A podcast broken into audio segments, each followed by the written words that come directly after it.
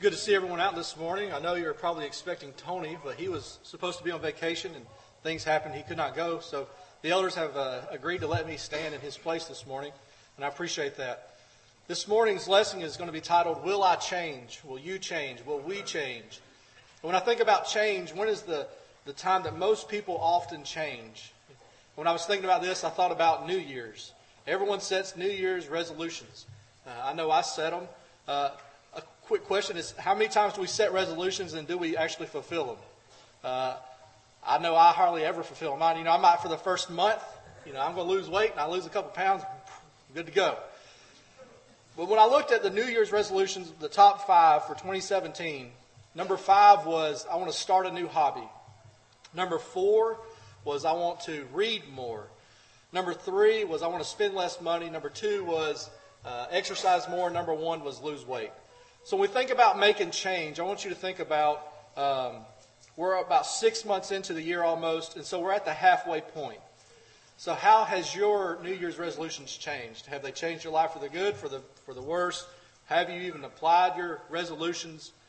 Um, and we're going to kind of look at some spiritual uh, applications. And I want, if you have not set resolutions, I want to try today to get some for you, and we'll go from there. But when we talk about losing weight for a New Year's resolution, which is probably mine for the last fifteen years to lose weight, uh, a woman walked around the corner, saw her husband in, in the bathroom weighing himself, and she noticed that he's sucking in his stomach. And she kind of chuckled and said, uh, you know that don't help you on the scale. And he said, sure it does. It's the only way I can see numbers. So, of course, it helped him. And when I think about when we set our resolutions to change in life, it usually comes in November, December, after we've sat there and ate all of this food and we're just stuffed, we're sitting in our comfortable chair in the A C and just, you know, like, I'm miserable. We always set our goals typically in December for the following year. We evaluate our life, and it's usually we evaluate what we've done that year, what we need to do to do better, and how can we do that. But we're going to kind of do the same principle today, but at the half, halfway mark, if you will. Um, I believe that there's absolutely no way any one person could be satisfied with their study without knowing God. We cannot be satisfied without knowing His will, without knowing His word. So we first must be a better Bible student. So this morning we're going to talk about three points, four or five points. Well, we'll say five just in case I get to the fifth one.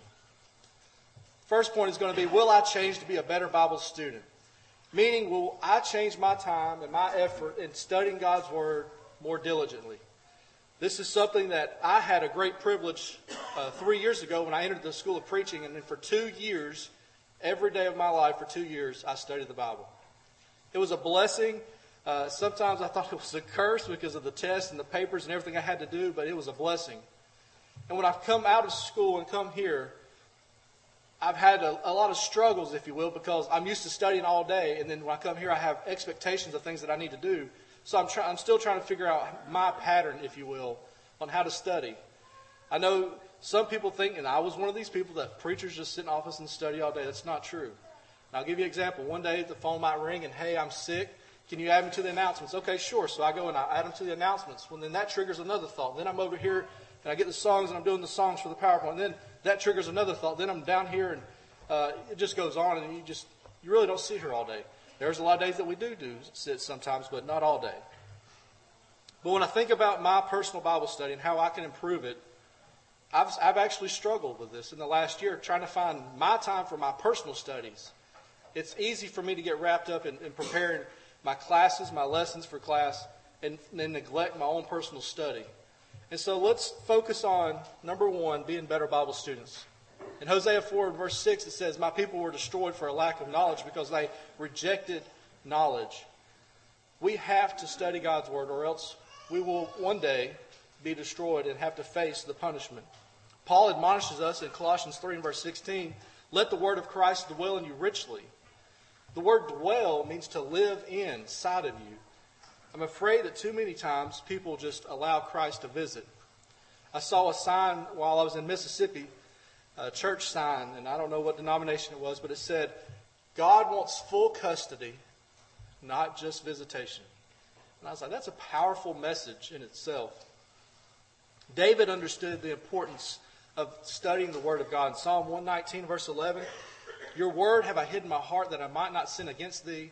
And then again in Psalm one nineteen, one oh five, thy word is a lamp unto my feet and a light unto my path. God knew, or David was writing because he knew he needed to study the word of God, apply it to his life so that he would walk the correct path. We must also understand that in order to be pleasing, pleasing and acceptable to God, we have to study his word. It is a commandment. Second Timothy two and verse fifteen, study show thyself approved. Then we looked at John twelve forty-eight. He that rejecteth me rejecteth my words. Matthew twenty-four and verse thirty-five, he says, heaven and earth shall pass away, but my word shall not pass away. John five and verse thirty-nine, search the scriptures, for in them you think you have eternal life. We look at Isaiah forty and verse eight, for the, fly, the grass withereth, the flower fadeth, but the word of God shall stand forever. We can look at Acts seventeen and verse eleven. These were more noble than those in Thessalonica, and that they received the word with all readiness of mind and searched the scriptures daily. Acts seventeen eleven is a scripture that I've tried to apply to my life. In fact, where I search the scriptures on a daily basis. If we do not search the scriptures and we're not studying the word of God, error could flourish. Someone in here could possibly be teaching error if we do not know the word of God. So we must study the word of God. Oftentimes, while I've been door knocking and on campaigns trying to teach people the gospel, people will come and say, well, I don't understand the Bible. I don't understand what it means. And it says thee and thou, and it has all these different endings. Well, that's the King James Version. That's what I use. And it's not because it's better than anything. It's just, it's the only version I know. And when I moved here and I noticed that everyone was using, or a lot of people were using New King James, I actually tried to swap to New King James Version. And I found while I was reading it, I, in my mind, I was quoting King James while reading New King James, and it just turned into a jumbled mess. So I recommend finding a good sound translation. And when I mean sound, one that teaches the truth. Now, not any translation is perfect, but you can rely on a few of these to get you uh, the truth. But when I think about people that say they don't understand, I think it's just merely an excuse. You can look at John eight and verse thirty-two. It says, and you shall know the truth, and the truth shall make you free. John seventeen, verse seventeen says, sanctify them through thy truth. Thy word is truth. Ephesians three, four, paraphrase, it says, whereby when you read. In order for one to understand, we must read. We must apply our life, our time, in order to understand. In Psalm one nineteen, again, one sixty-nine, O Lord, give me understanding according to your word. In order for us to be able to understand the word of God, we must put the effort and the time in studying the Word of God. And when I went to school, I thought, you know, we would just be reading it, you know, and I just, we'd read through the whole Bible. They would make a few points. There's a lot more than, than that to reading the Scripture. You got to look at the origin of the Word, the context of the Scriptures. You got to look, where were they and how does this apply to me? The th- second thing I think about when people say they cannot understand the Scriptures, I think, why would God send His Son to go through all the pain and embarrassment that he went through on the earth? And then he, God preserves us the Bible only for us not to be able to understand it. It just makes absolutely no sense. We can't understand the Bible. And in fact, First Peter three fifteen teaches us to be ready to defend the truth. Also look at First Peter four eleven. When we speak, speak of the oracles of God. How are we supposed to speak if we don't understand it? We can't understand the Bible. It's just, it's going to take effort. If we truly want to please God, when we study His Word, it must make us change in our everyday life, and we must apply it. Our second point this morning, will I change to serve God with my family? The psalmist uh, stated in Psalm one twenty-seven and verse one, it said, except the Lord build the house, they labor in vain that built it. I'm not talking about a physical house. I'm talking about the actual blueprint that God has given us to design for the home, for the family. Our life should be dependent upon the Word of God. As Jesus was concluding his sermon in Matthew seven, verse, uh, Sermon on the Mount, Matthew seven, verse twenty-one, he tells us and warns us how to have a successful living. He says we must be hearers of the Word and also doers. It's easy to be a hearer of the Word and come and listen, but are you applying it to your life to where you make a change and you're actually fulfilling the duties that we were told to do? And as we begin to serve God with our families, We're, we must understand that it's not going to be all sunshine and rainbows. There's going to come storms in life, and In fact, my storms over the recent months, as you all know, have been in the form of a broken hand and ambulance rides and E R visits, all in the form of Jacob. I'm blessed that he is physically, that's all that was wrong. And I'm thankful. But in that moment, that was a storm in our life where we were, what are we going to do? But if we center our life around God, we can get through the storms of life. When Lindsay and I was going through marriage counseling, well, I shouldn't say marriage counseling, uh, premarital counseling, there we go. Uh, nothing's wrong. That was bad. We're okay. When we were going through counseling before we got married, that's what I should have said. Uh, the elder that actually married us, he gave us an image, and I'll never forget it. It was a triangle. And it had her name on one side, it had my name on one side, and it had God in the middle. He said, the closer you grow to God, the closer you'll grow to each other. And I've never forgot about that. You could add your name and your children's name and focus on God, and you're going to grow closer together. I believe at the heart of the problem of the world, the family, and anything that provokes problems is Matthew nineteen and verse four, which says, have you not read? I believe, as we looked earlier, the, the most, or one of the top five was people wanting to read more in uh, twenty eighteen. If people would read the Bible more, we would not have all the things going wrong in the world as we do today. If we as people would study the Word of God and apply it to our life, we could make a lot of changes in this world. But as we grow with family and serve God, we know Proverbs twenty-two and verse six where it says, train up a child. We know Ephesians six, four where it says, fathers, provoke not your children unto wrath. And another one that children don't like to hear is Ephesians six one where it says, children, obey your parents. It's biblical, children, to obey your parents. If you will, let's open our Bibles to Deuteronomy chapter six.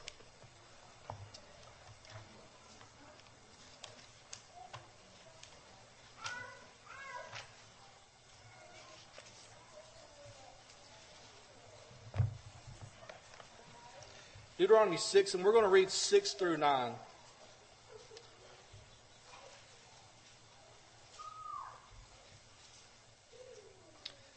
And these words which I command thee this day shall be in thine heart.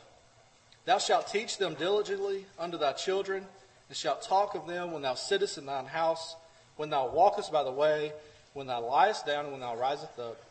Thou shalt bind them for a sign upon thine hand, and thou shalt be the frontlets between their eyes. And thou shalt write them upon the posts of thy house and on thy gates.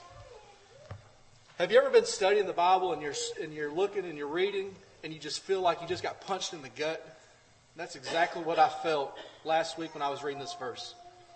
Lindsay was actually working that day, so she was sitting across from me, and I just, I read it and I looked up and I said, wow. Uh, uh, back in December or November, Lindsay and I set out to read. Uh, we ordered this book, and it's basically Uh, all the accounts in the Bible for children. It's broken up by days. And our goal was every day to read an account to Jacob. And basically it was going to be our sta- our family study time. Everything was going good for the first few months. And then we had this activity. And oh, we'll, we'll catch up tomorrow. The next day we had this activity. We'll catch up tomorrow. And to be honest, it, it fizzled out. And when I read that, I was like, we have to get back on track. If we're just sitting at home, and I am guilty, and Lindsay will tell you, I'm guilty of sitting at home and being on social media and, and watching videos while my son is sitting there playing when I could be sitting there studying the Word of God with him. We have to get back to teaching our children. If this was true in Deuteronomy six, six through nine for the Israelites, it's true for us today. If we'll go to Second Kings in chapter twenty.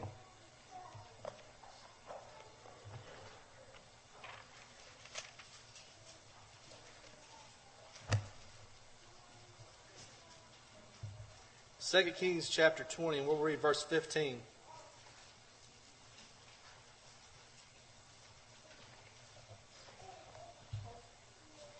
And he said, What have thine, what have they seen in thine house? Hezekiah answered, All the things that are in mine house have they seen. There is nothing among the treasures that I have not shown them. I want to focus on the first thing where it says, What have they seen in thine house? And I want you to put, instead of they, put your child's name, your, your spouse's name, your neighbor's name. What have they seen in your house? And I'm going to ask a few questions. Have they seen the Word of God in your house? How important are we making the study of the Word of God in our homes? Are we having family devotions? Are we spending time in, in teaching our kids how to pray? Are we praying as a family? Or are we just simply, like I was doing, sitting on my phone and watching social media and playing games? Have our friends and family seen God in our homes? What have our neighbors seen in our homes? Do they hear us hollering and screaming? Do they hear us fussing and bickering? Do they hear us mocking and making fun of people? Or do they see love and joy and peace? What example are you and I setting for our family, friends, neighbors, and children? I was brave enough to ask Jacob, what does he see in our house? When we're at home, what does he see us do as a family? And I'm going to tell you exactly what he said to me in the order that he said it. He says, when we're at home, I see y'all working. I see that y'all give me food, you give me shoes, you give me toys, you give me games, you feed Carly, you pray and talk to God. I wish it wasn't in that order, but I'm I'm glad that he recognizes us spending time in prayer and, and talking about God. I was actually extremely nervous when I asked this question because I told Lindsay, and she was sitting across from me when I asked him. I said, whatever he says, I'm going to say it in the sermon. And so I was really nervous for the first five or six statements. Have our friends, family, neighbors, and children seen love in our house? First Corinthians thirteen thirteen. Abide faith, hope, and love, these three, but the greatest of these is love. As our home should be built on love. It should be centered around love. I believe love is one of the most motivating factors in everything we do. It's because of love. If your child is in sports or any kind of activities, it's love that makes us want to pay for them to do these activities. We'll go sit in one hundred degree heat to watch them do these activities. We'll sit in the rain and watch them. We'll sit in the freezing cold to watch them do these activities. We'll drive around the world to watch them do these activities. And there's nothing wrong with that. But my question is, are you showing that same enthusiasm and effort when it comes to serving God? Now, I'm just as guilty. But just imagine, in the first century church, they didn't have air conditioning. They probably didn't have padded pews. They didn't have the lights and the luxuries that we have here in life. If we were to meet outside in the field in a ninety-nine degree morning, would you be there worshiping with us? We're okay with going and watching sports in the weather, but are we? Would we show the same dedication to serving God? If you love God, then you need to be involved. And I'm going to be one hundred percent honest. I don't know if I should say, is there ninety percent on? I don't know. Um, but last Sunday evening when we had our V B S meeting, uh, planning session, there was two hundred eighty-four people here roughly, I think. And we had roughly twenty people stay. I was disappointed, to be honest with you. I figured V B S is one of the, the most greatest tools that we can use to get children to hear the gospel. And we only had fifteen or twenty people stay. We didn't have seven people. We didn't even have enough time or people to fill the spots that we needed. With this many people in a room, we should have way too many people involved. If you love me, keep my commandments, John fourteen fifteen. If you love God, we must serve him. Third point this morning is, will I better myself or will I change for the better to have a better relationship with Christ? So I asked myself, why would anyone want a relationship with Christ? Acts four twelve, it's because only through Christ can one be saved. Luke nineteen ten, Christ is the Savior of the world. Revelation one, verse eight and eleven, he's the Alpha and the Omega. He's the beginning and the end. Revelation nineteen one, he's the Lord of lords and the King of kings. John nine thirty-five, he's the Son of God. Hebrews three one, he's the high priest. First Corinthians fifteen twelve, he's the resurrection of life. And Hebrews twelve two, he's the author and finisher of our faith. Any one of those should make us want to have a relationship with Christ through obeying of the gospel. If we decide to obey the gospel, become a New Testament Christian, it should change our life. It should change our attitude. It should change the things that we are doing in our life and the way we act. Oftentimes you'll see people claim to be a Christian. And you'll see sports and entertainers, and they'll claim to be Christians, and then the next thing you see them on the news, they're, they're under the influence of drugs, and they hit someone, or they're cursing and all of these other things. And just imagine if right now I'm, I'm professing that I'm a Christian, and as soon as we leave, you see me at Walmart buying a bunch of beer, and then you see me on the news later tonight because I've, I've uh, had a huge party at my house. What would you think? Would my words be better than my actions, or would my actions speak louder than my words? You got to walk the walk and talk the talk, so to speak. When we make a decision to obey the gospel, we should be ready to tell others about it. According to the Great Commission and the Limited Commission in Acts eight, in verse four, and Acts twenty, in verse twenty, we should be prepared to teach others about Christ. Our fourth point would be, will I make a change in my life so I can grow spiritually? We all must not come complacent with our knowledge of the Word of God. We must continue to study and grow closer, because if we don't, we could allow error to be taught, and we would not even know that it's being taught. If you'll look at First Peter, or Second Peter three and verse eighteen, but grow in grace and in knowledge of the Lord, of our Savior Jesus Christ. To Him be glory both now and forever. We need to grow in grace and in knowledge. But if you look at the other side, in Hebrews verse uh, five and verse twelve, for when you ought to be teachers, you have to be taught again, paraphrasing. You have to be taught again. You've been taught once, but someone's got to teach you again before you could teach someone. You see, they forgot or failed to do what they were taught. We have to change and grow spiritually and mature in Christ so we can help others. How could one grow closer and more mature? I, I came up with just a few reasons. One, we could pray more. Second Thessalonians five, verse seventeen, pray without ceasing. We could study more, what we just looked at a few moments ago. We could be more liberal in our giving. Second Corinthians nine, verse seven. Uh, I once served under an elder in Lithia Springs, and he always said, you cannot outgive God. He says, I've never met anyone in my life that gave all their money to God and were now homeless and uh, couldn't even eat. He said, it won't happen. God will bless you. Resist temptation, as, as Tim said in our prayer just a few moments ago, First Corinthians ten, verse thirteen. Add to the Christian graces in First Peter one, verse five and following, and add the fruits of the Spirit to our lives in Galatians five, twenty-two and following. And our fifth and final point this morning is we must change and be patient with the circumstances of life. And this is, again, one that I've struggled with uh, in recent months with everything going on. We have to under th- understand that things will happen. We, we know things are going to happen.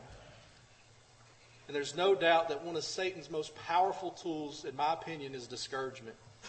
He can discourage you on one event, and that can just lead to you not even doing anything else for the Lord's work. That would be the wrong attitude to have if we just decide, I'm discouraged, so I'm not going to apply that to anything else, and I'm just going to walk away. I'm just going to come on Sunday morning and Sunday nights, and that's it. We have to stay focused. We have to continue to teach others the gospel. One of my instructors always told us in school, he said the church would be okay if it was not for the people. And I kind of chuckled, and, and I thought, well, that's just absurd. And then I thought about it. It's the truth, because the church is not the building, it's the people. We know that. He says that the people come from different personalities, different viewpoints. He says we all have our own attitudes. And I, I saw a video recently from a congregation somewhere in uh, Memphis, Tennessee. And it said, this Sunday is our barbecue luncheon.